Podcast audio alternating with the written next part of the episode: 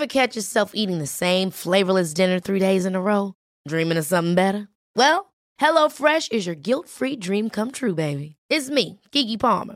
Let's wake up those taste buds with hot, juicy pecan-crusted chicken or garlic butter shrimp scampi. Mm.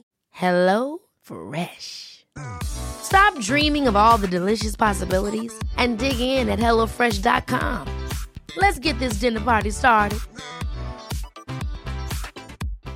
One size fits all seems like a good idea for clothes until you try them on. Same goes for healthcare. That's why United Healthcare offers flexible, budget friendly coverage for medical, vision, dental, and more. Learn more at uh1.com.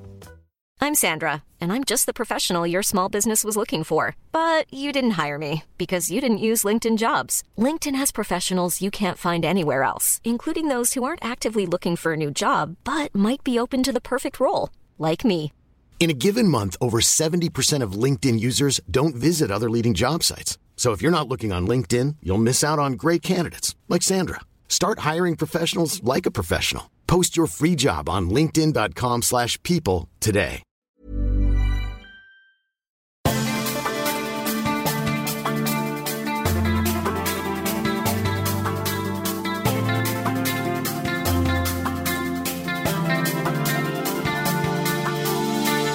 Welcome to the Storytelling Lab, where we break down how to get to the heart of your story and the hearts of your audience to leave the greatest impact possible.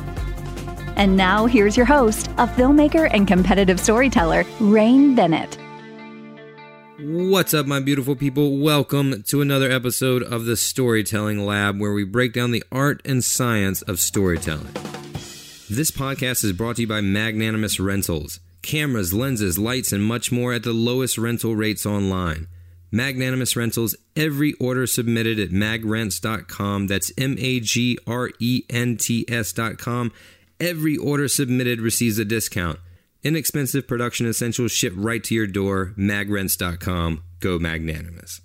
Listen, I've been working with Magnanimous Rentals for a few years and I love it. I can't tell you how awesome it is to have a production trip, which I travel at least once a month or so, and I pack my bags and my luggage with my clothes. I hop on my plane, I reach my destination, I get to my hotel or my Airbnb, and boom, my equipment is there waiting for me, nicely packaged up. My cameras, my lenses, tripods, lights. I didn't have to travel with any expensive or heavy equipment, and it just made everything a breeze. I do my shoot, I knock it out of the park. I pack the equipment back into the packaging it came in, and I stop by UPS or FedEx on the way back to the airport, and boom, it's back on its way to Magnanimous Rentals. Super easy, super affordable. And listen, if you have a production in house for your business and you can't justify purchasing camera equipment, this is a perfect, affordable alternative for you guys. Rent the equipment that you need and then send it back. Magnanimous Rentals, go check them out at magrents.com. And as always, this podcast is brought to you by Six Second Stories, where we help you maximize your impact through short form storytelling. Do stories really have the power to affect people on a global scale? Can we really control and or change the narrative by sharing those stories? Do you want to hear the story of somebody who took one Facebook post and created a whole worldwide tribe based off of it?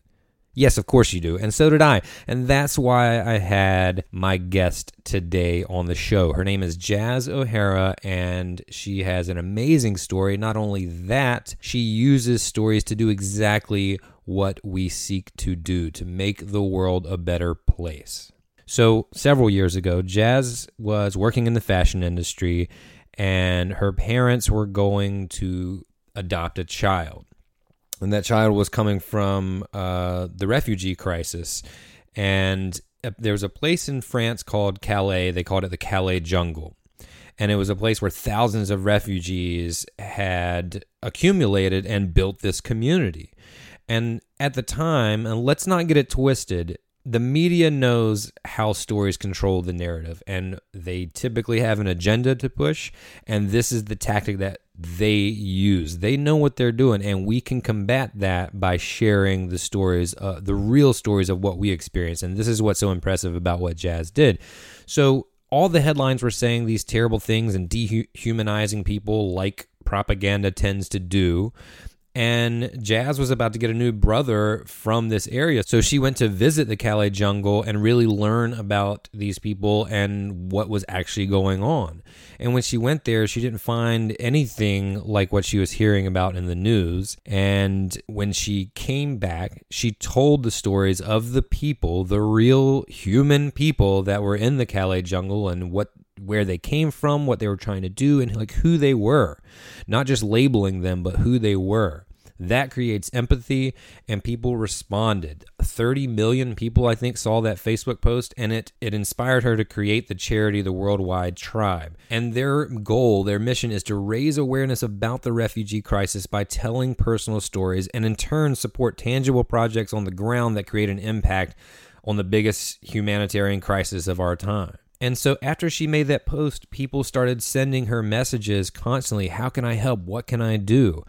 And their efforts just grew from there. And now she has created this whole worldwide community, this huge online following supporting what she and the worldwide tribe are doing simply by sharing people's stories. They're filmmakers, they make films about these people. I mean, this this person, Jaz, is who I aspire to be. I look up to her so much for what she's done. I was so thrilled that she took the time to hang out with us and, and talk about how stories can change the narrative and affect the world in a positive way.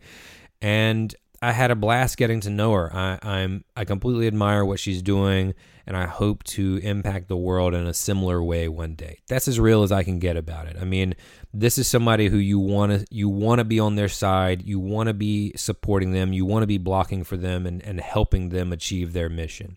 So enough about me being inspired by her because I want you to be inspired by her. So I'm gonna shut up and let you hear who you came to hear, Jaz O'Hara from the Worldwide Tribe.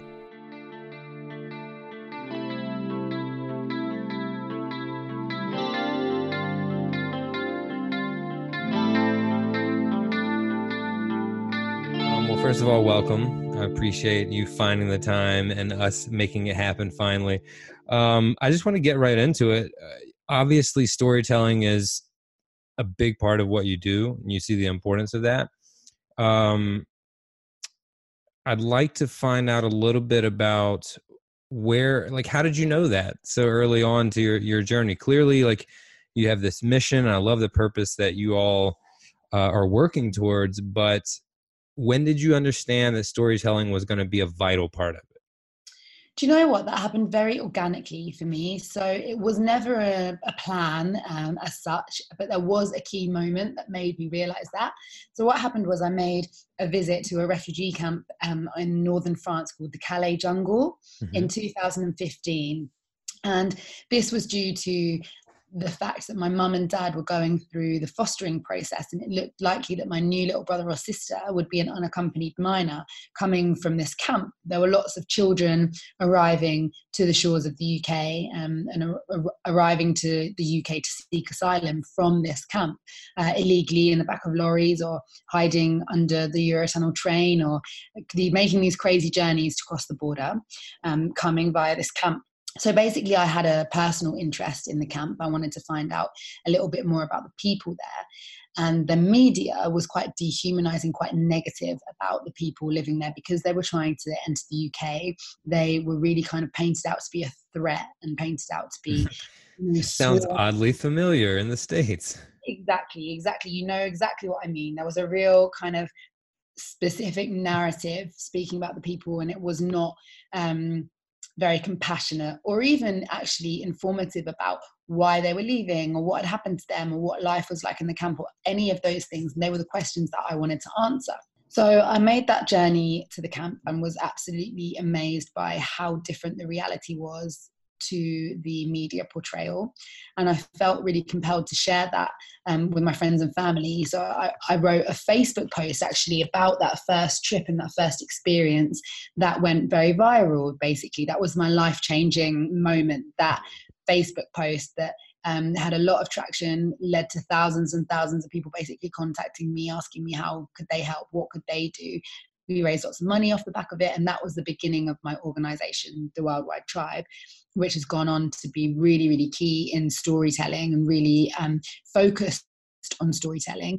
And that's because I really realized that I wasn't the only one that had those questions about the people that were living in the camp. Lots of people on social media had the same questions that they wanted answering. So that's what we really tried to do through film, through photography, through articles and daily writing on our experiences in the camp. That was a real focus of our work.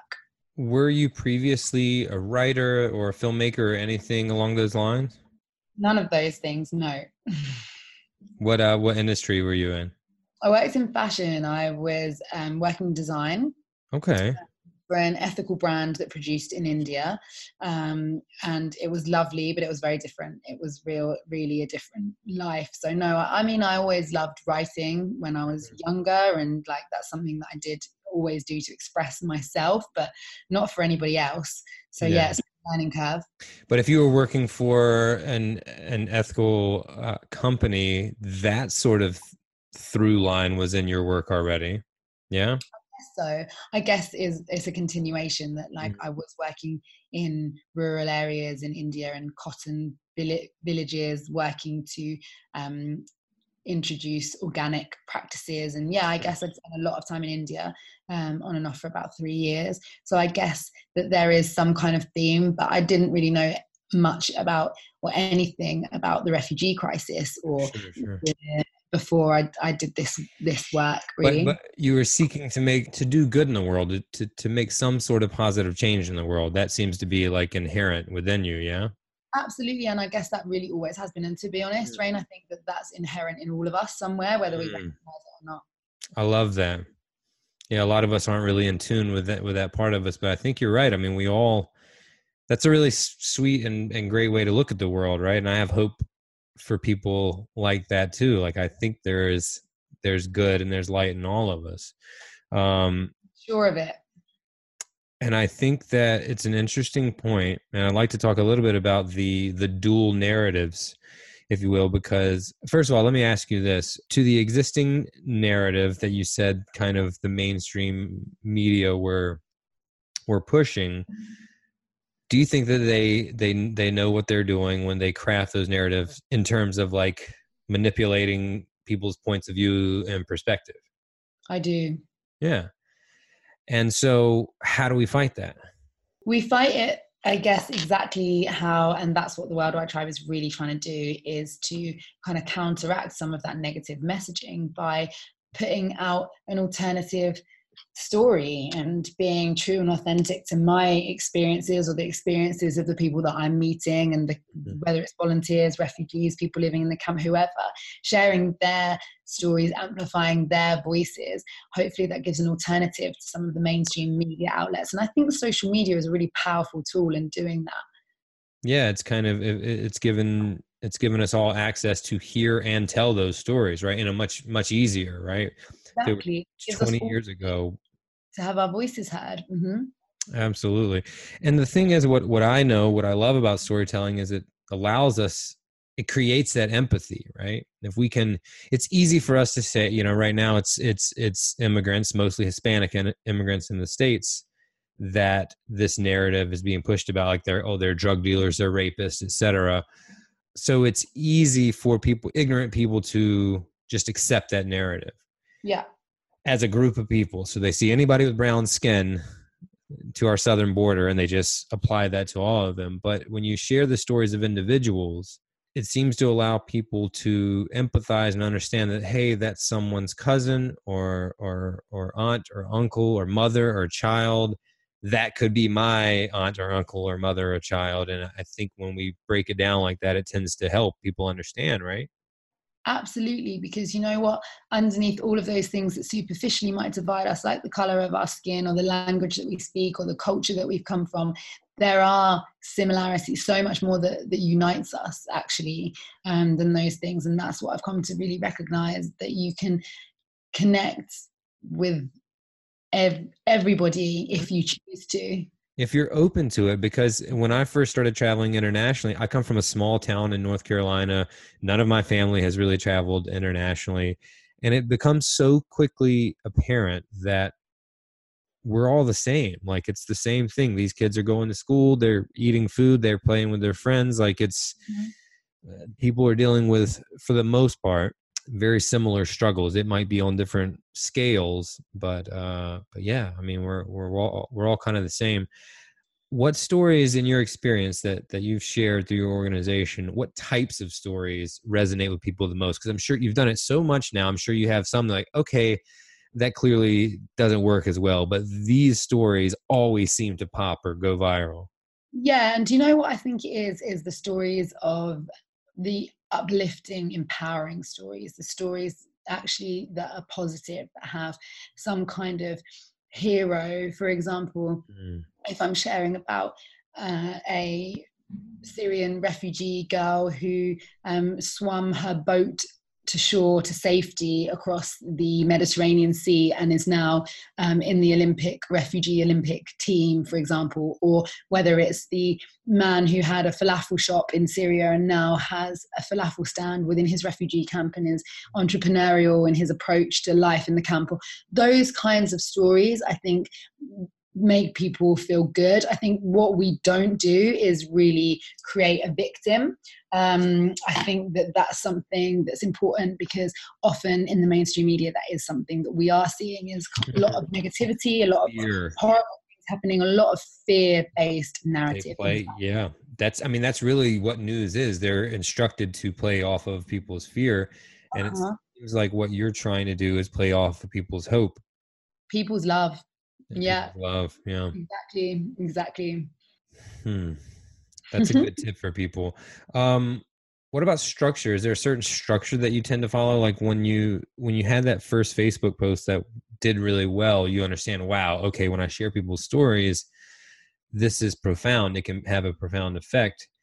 Do you try to replicate that when you're creating stories? Is there at least a loose obviously each one is individualized but is there at least a loose structure that you follow? What are the points of the narrative or do you know what? I wish that there was more strategy to also a successful post. It's very difficult for me anyway to have put my finger on you know that science behind going viral i guess um, because that initial post we've never had a post gain as much traction as that one. Mm-hmm. Um, so I think that, yeah, there are a few things like timing and consistency and making sure that, you know, people know what to expect from us, that even if it's once a, week or mm-hmm. every day or whenever, you know, the podcast is fortnightly or so people know kind of what they're getting and when.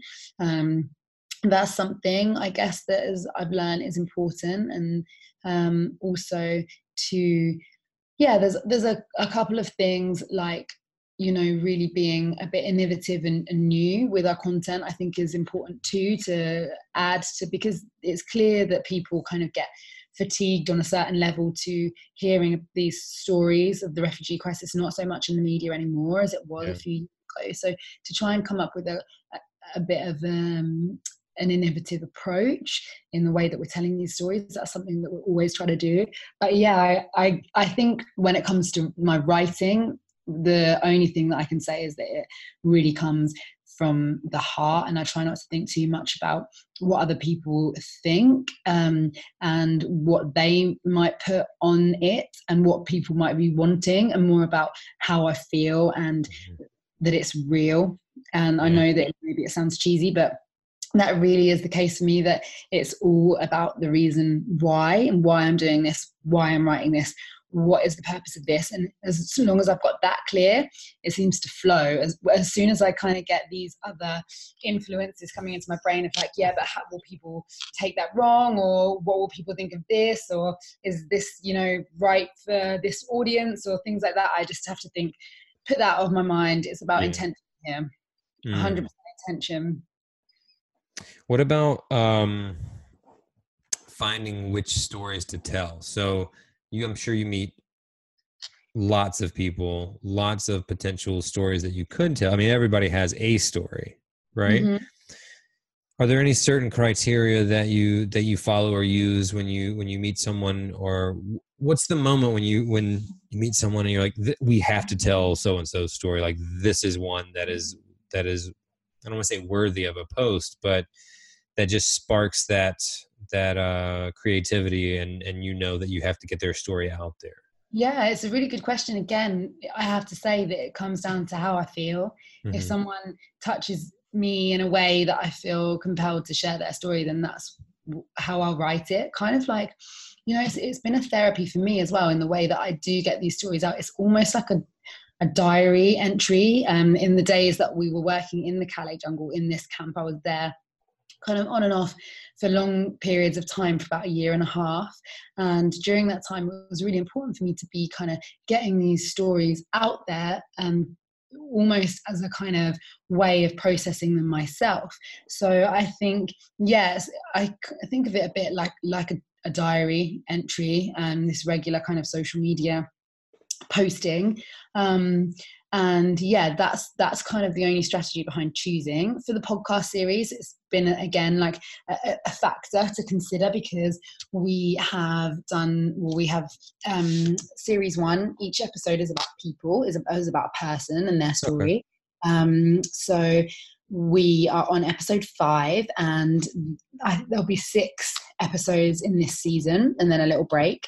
Um, so I had to think of the six people that I've met over the last four years of doing this work that really represented um, I guess, a, a, broad overview of stories. So it was the six people that have meant a lot to me over the years that I've, I've really become close to, that I have a good relationship with, because that really helped me to actually construct the episode as well and tell their story in the best way possible. Um, but also people that represented a diverse array of stories. So there are three people that I've met that were living in a refugee camp when I met them or that have experienced the refugee journey, and then three volunteers. Um, and we have the story from an Eritrean perspective, a Sudanese perspective, and an uh, a Syrian perspective. So that's like three routes, three different routes that kind of represents the African migration route into Europe, and also the Middle Eastern, the Syrian route from uh, Turkey to Greece.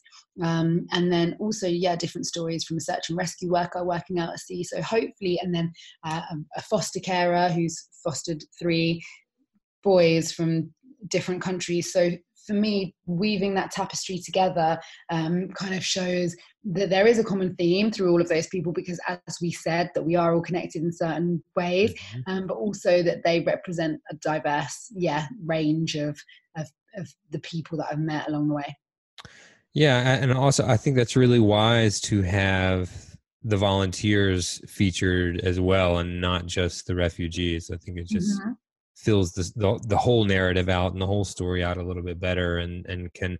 I mean, to me, it's all about finding what will identify with people, and so some people may find out about your organization or the issue and the and the the crisis through just connecting with that search and rescue person or that foster maybe they're thinking about becoming a foster parent and they happen to find the story of you know the foster parent in this situation. Exactly or maybe they're a mum and they relate to, the, to that and maybe they're you know um, uh, the search and rescue worker brendan he's an amazing guy that i think a lot of people would relate to because as he said he was a normal father of two working in Nottingham in the middle of England. And it's a very normal life, actually, when he was affected by the news that he was reading. And I think that, again, he's very relatable to your uh, general, yeah, to, to most people in the UK actually will relate to him on a certain level. So, yeah, I think you're absolutely right. It's finding those, those things that unite us and, and that's what engages people in a story. What's your what's your mission with your organization? To overturn those fear-based narratives and really open people's minds to a going through life i guess with a different lens with a lens of connection and, and love rather than fear of the other. I know that's a big big wide not very tangible mission um, but yeah i guess the tangible way that we're doing that is through storytelling film um, photography etc etc on social media what haven't you had the chance to do in in that you know towards that mission what's what's the big thing that that you what's the big dream that you would really like to do in I'd like to, I'd like to make a feature film about my little brother Mez um, that's something that I think would be really important. It's a really important story to tell. Uh, there's a couple of films um, that I'd still I'm yet to make that I still want to make. Um, yeah, but I think that there has been a lot of things that I have I've probably more things have happened than I ever expected. So yeah, they're probably the main things that I'm still looking t- to complete. Um, those a feature those would be cool for sure. It would be so cool. Yeah, and Uh-huh. maybe a dramatized version rather than documentary because that's what we've like mainly worked in. That's cool. Um, plus, I mean, that story that story seems like it would have. Uh, I mean, because when did your brother come over? Four years ago this month. Yeah, So I mean, you've already Yeah. got a, a lot of backstory, not just telling his backstory, but if he's been over here that long, that's, you know, it's a continuing story. It's not something that you're just talking about, oh, this happened to this person one year of their life. It's like still going on, right? Exactly. And the story of integration in the UK is another big part of the story. And another thing that I think is really important to touch on because his integration and life in the UK has come with its own set of challenges. You know, the journey was one thing, but going to our local school and taking his GCSE exams and all Mhm. and learning English and all of those things that he had to navigate as a teenage boy. Um, yeah, I think that that in itself is also really, really important for people to hear because maybe it will open their eyes and their minds and their hearts to people in their own area that are kind of new and going through those same things. Definitely. Um, so you created that first post and it kind of Mhm. set this whole thing off. At what point did you realize that video or creating crafting films was going to be such a big part of this or why was that so important to you? So my other little brother, um, my biological brother Finn, he was just finishing school at the time. He was only 18 and he was really keen on, he wanted to become a filmmaker. Um, so he started documenting some of the stories of the people that we were meeting at the camps. And that then went on to, we made a film, an initial film about the jungle called Jangala. And that film um, was our first of many. Um, but I really felt like it was a great way to tell these stories that was even more emotive and even more engaging. And I saw the response to that film, and it really encouraged us to make more like that because you just have a couple of minutes of people's attention on social media, if that. So if you can get their all of their senses, their eyes, their ears, and like everything is engaged as possible, then yeah, I think that people kind of um, do engage with that more and more. Video is a, is a great way to grab people's attention. I think. Is is that what you think it is? The fact that that it touches so many of our senses? Yeah, I think so. I think that sometimes if reading a big old chunk of text is not so easy, um, especially if you're kind of on the move or like half dipping in and out of something on social media. So I'm just, I guess, I'm thinking about the way that I consume content on social media and online. And yeah, that really is, you know, you're flicking through, you're scrolling through, and uh, yeah, we need to kind of grab people and pull them in just for a couple of minutes. And it seems the way that's been able to do that the most effectively. What was the response to that first film? It was amazing. It was amazing. I think that it showed again um, i mean we really looked to answer those questions that we were getting on social media things like you know why are people leaving their countries? What did those journeys look and feel like? What's life in the camp like? Why do they want to come to england? They were the kind of the main four questions that we looked to answer in that film and we kind of set it out like that too. So um, yeah hopefully people came away feeling like they'd had they'd found some answers. That's a great formula I think that people can maybe try to replicate. Just think about what are the core questions that you're going to answer in your in your video or in your film, Mhm. right? Because a lot of people, a lot of organizations are struggling. A lot of the clients that I work with are struggling to tell their stories via film or video. Um, they don't know where to start. They don't, you know, they don't know. They're overwhelmed. Um, but I think that's a good template maybe to follow. It's just like uh, that's even what they say with like YouTube videos is like it's it, you know people are there searching for things. They have questions. Try to answer those questions. So I like that you guys exactly go back to your why why and what is it that you're trying to get across and like we really really specifically looked at it helped so much with the edit as well because we had hours and hours of footage of people talking so we could really pick out those answers to those questions like right does that answer that? Does that answer that? And let's kind of um yeah se- segment it in in that way.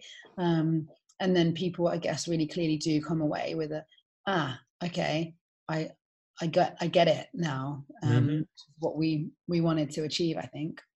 That's perfect because i mean it's they have that response because you're answering their questions you know and not just people often get caught up in like what we want to say about ourselves but that's a great clear example of like making it about your audience and answering the mm-hmm. questions that they have and especially if you um i think you you basically mentioned that you do this but i think if anyone listening i think that's a good tip to poll your audience and and ask them what are the questions that they have what are the things they'd like to learn about what are the stories they'd like to hear Exactly, exactly. I think so too. And we have the ability to do that so easily through social media. With every podcast that I do, I always ask people, okay, what questions do you want me to ask this guest? And mm-hmm. then I'm sure that I do ask them in the episode. It's a good way to, to create some engagement. Um, mm-hmm. So, a lot of people, too, in your situation, they have a mission they're trying to achieve. They work with an organization or they have an organization of their own and they know the value of stories and storytelling but like I like I said uh, just a moment ago, they're they're struggling to keep up with the demands of creating content consistently like you talked about and and populating whatever social media channels that they're on. How do you keep up with that demand? Like because i know i'm not sure how large your team is but if it's you your brother and i'm sure it's not you don't have a hundred people no, basically it. right, right. Like most people trying to do great things in the world, it's like one or two people banding together. And uh-huh. um, so, how do you how do you manage that? How does one? So many nonprofit organizations I work with, it's like a one person team. Mm-hmm. Do you have any advice for that person on how to consistently create good content? Like, how do you not just once, but like over the course of a year or more, hopefully? Yeah, it's a great question that I wish I knew the answer to myself. To I mean, I definitely go through periods where I feel less inspired than other times. I think that it's really important to make sure that you're doing the things that you need to, number one, um, make sure that you're fulfilled in your own being and i think especially in the humanitarian sector that's really really important and vital that you know in, in, case you're at the top of your game and feeling good within yourself it's very difficult to help anybody else do anything for anybody else or even be um, creating. So i would say yeah self-care very very importantly. And also i guess i've learned to um, only commit to what i really believe is feasible. So for example um, the podcast i realized that like each episode takes me a good few days to record to edit to sound mix and um, put put together.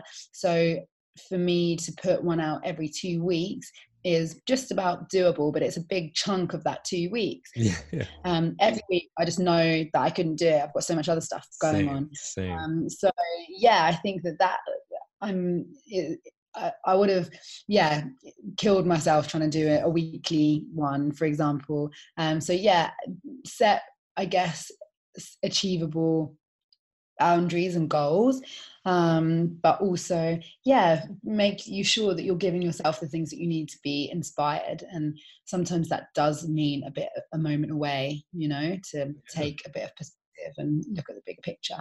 I mean i think that the tip or the piece of advice to make sure that your your being is intact mm-hmm. first is just so crucial. And it has nothing to do with storytelling but it has everything to do with being able to be creative and create good content and connect mm-hmm. with people and just exist and enjoy your work because i mean we don't want it we don't want everything we do to be a burden right absolutely and for me it's really been about setting boundaries because social media is 24 7 it's always there at your fingertips there's always a feeling of like oh i haven't posted today and, and people commenting and sending you messages and needing replies and it's it's constant admin so i think that setting some boundaries really you know specifically saying okay i'm going to spend an hour right now replying to comments and direct messages. I'm going to spend an hour creating today's post, or I'm going to spend Monday creating posts for the entire week and scheduling them. And that, you know, if you can do that, I would 100%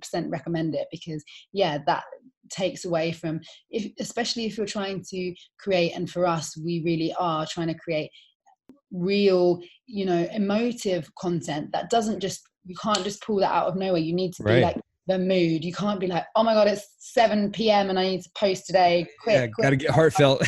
yeah, exactly. Especially when you're in the middle of like, you know, dinner or like whatever it might be. Um, yeah, I need to kind of get in the zone and give myself a few hours to kind of create and yeah, uh, yeah scheduling that time in. I mean, that sort of material or content, which is about depth, right? It's really hard to do that you know a lot right i mean mm-hmm. you know so and it's hard to view that stuff a lot if you were pumping mm-hmm. out some poignant sad touching story every hour or twice a day you know what i mean people people may people don't want that either hey like yeah people want to feel good mm-hmm. and also it's hard to like that kind of thing as well and and so if you're really wanting engagement and reactions and interaction i think that you need to also play to people's yeah you know not just them feeling sad but feeling inspired feeling empowered feeling engaged feeling like they want to do something and want to get involved. Hmm. that makes me feel good. I have a young daughter who's like a almost a year and a half. When you were painting the picture of you know maybe making dinner or whatever and if you haven't posted yet it's hard to like get into that zone if you're really trying to do something uh, powerful or heartfelt. Mm-hmm. That reminds me of that. it's like if I've been chasing her around the house trying to get her to go to bed for a couple of hours, it's not a really great mental space for me to go then sit down and you know craft some beautiful exactly and i find myself i find myself in that position a lot where i'm like oh and i quickly have to do this now and i really have to remind myself okay this is not something that can be rushed yeah and the content suffers mm-hmm you know mm-hmm. so you think you're just checking something off the list but you didn't yeah and it's not about it's not about ticking a box it's about creating from a, a space that yeah needs nurture and time. Nurture that's a great word. What do you what do you need to tell a story? So to, to let's say you're in the field mm. and a story uh, an opportunity for a story arises how much equipment do you need? There's a lot of people that that's a barrier to telling good stories is they think oh well i don't have a great camera or a crew or whatever. Like what do you use? Or what what's the simplest yeah. none of that matters to me. All i need is a connection with that person. All mm. i need time with that person and being there in that moment with that person that's all i need and so the, yeah, great, great if you can take a photo, but I use my phone. I think that's absolutely acceptable for social media. You know, usually, I mean, it's it's different if we're making a film, but always, always, if we're making a film, I will make sure that first I go in with no camera and I meet people and I spend time mm-hmm. with people, I make friends, and that is where I found that you get the the best stories, and then because I think that when you take a photo, if the photographer has a connection with the subject, then the viewer will have that connection or feel that connection with the subject too. Um, and that's important. That's the most important thing for me. I love that. All I need is a connection. That's really good. Yeah, not, not an internet connection. a real connection. connection. um, I love that. Um, I love the tip about go in there first because an, another thing people get caught up on okay i got to go in there and get this story but yeah. to lay that groundwork to to establish that human connection right? That rapport with one another so that then you can get the good stuff from them. I'm i'm i do documentaries and eh, you know my job when i interview people is to get them to a comfortable space where they open up and tell me their Exactly, exactly. And that takes time, right? So I'll give you another example. My boyfriend, he's a hairdresser and he cuts hair for people living on the street. And he uses that as a platform through Instagram to tell their stories. And it's the same thing that, you know, he that that haircut enables him to spend time with people. He'll always mm. spend way, way, way longer than your average haircut would take, making sure people feel like they are seen, heard, felt, and that even that you know um, tangible touch that connection of like actual touch that mm. also means that people really open up and um yes it's an amazing way of connecting with someone physically and also yeah through having a conversation also what helps is that in that situation you're not face to face looking someone in the eye sometimes i think that people open up the most if you're going for a walk together or mm-hmm. you know mm-hmm. i see that with my partner Josh, if he is yeah cutting hair, then he people open up because they don't feel as kind of intimidated by this like one-on-one direct gaze. Um, so yeah, and, and I think that that for him isn't it becomes not about the haircut at all. It becomes about the story and uh, yeah getting a bit deeper into you know who who that person is and and how they got to where they got to because there's always a sequence of events that led to where they are now hmm. i love that yeah i think that's a good point about not forcing this like eye to eye contact until they're ready you're giving them kind of mm-hmm. the space to open up get comfortable all these things that we need for people to share their stories they have to they have to be comfortable i'm I'm leading uh, a storytelling series every month at, at, my office on different pillars of health. So this month, which is actually Wednesday, we're doing uh, we're talking about relationship health, mm-hmm. and we have four storytellers that are local, you know, local and, and influential people in the in the community that share that come and open up and they share personal stories and that creates this space where then we can have kind of an open community conversation afterwards where people can ask questions or share their own stories but it wouldn't happen if we didn't have those people come tell their stories first right and they just mm-hmm. create this space to where people are comfortable being vulnerable and sharing things that may not be so easy to share. Absolutely and that doesn't come when you go in cold you know like you're mm. absolutely right like that takes time and that's just you know there's no shortcut for that i don't think. Is there a point where you think that the worldwide tribe will have will have completed its mission? No. I don't think so i think this is a lifetime's work for me rain yeah. Are there any stories that um besides your brothers in the feature film that are left to tell? Is this something that you see yourself doing too for for the rest of your life I do. I think, yeah, there's lots of stories left to tell. I think that these are stories of people affected by migration and movement. And I think that we are only seeing the tip of the iceberg with that right now, with things like the, what's going on in Syria, what's going on in Afghanistan and Sudan, and, and also the Central American countries and migration that we're seeing into the US. Mm-hmm. I really think that, you know, it's only going to grow. Um, I'm sure of it with things like climate change um, impacting people all over the world and, and causing people to move. Um, so I really think that these stories, yeah, are really going to be increasingly important, and it's going to be increasingly important with how we deal with this movement of people. Um, and yeah, there's lots of stories on a, on a personal level that I still am yet to share. People that I've met that are like very in my heart and I haven't yet put out there into the world. Um, there's another one that I'll tell you quickly, um, who another girl that I became very close with because she really related, I really related to her.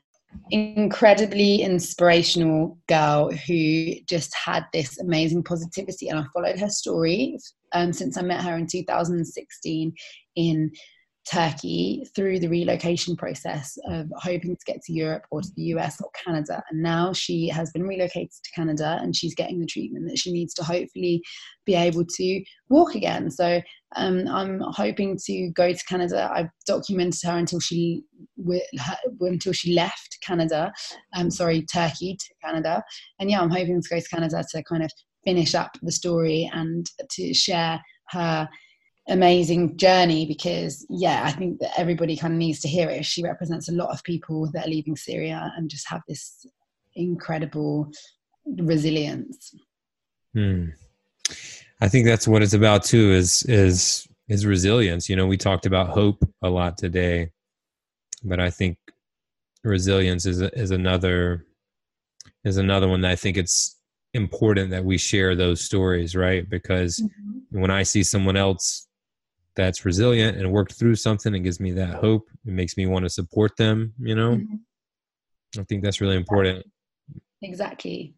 I think you're really, you're really doing important work and and uh, I was just really excited to talk to you. I appreciate you taking the time today because uh, this is something I have done a little bit of work uh, internationally, um, working with kids in the fitness movement, and it's not quite. They're not quite trying to escape the situations as the people that you're working with, but they're still trying to escape what the situations that they're in. And mm-hmm. so we go build these these free uh, fitness parks for them to have some you know somewhere to spend their time, but also the the social effects of a young man or woman being able to take control of their bodies had residual effects into their uh, their academics, their social situations, and their confidence in in themselves. And it was just a beautiful movement. And so, on a larger scale, I see that reflected uh, in the work that you're doing. I see your passion and I just appreciate it. I think it's very special for me. I'm lucky that you storytelling is so important to you, so I could actually uh, find a way in there and learn a little bit more about what you're doing in the world. Oh, well, thank you so much. I've really enjoyed our chat. Absolutely, I appreciate it. Uh, I'm going to let you go. I know it's getting uh, late in the UK. I still have a few more hours left in my day. Yeah, I've still got a post to write, so. All right, well, don't rush it. You got to feel it, okay? You got to be in the moment and feel it here, okay? exactly, exactly. All I'm right. glad you listened. Thanks so much. I'll talk to you soon. Thanks, Rain. Have a great day.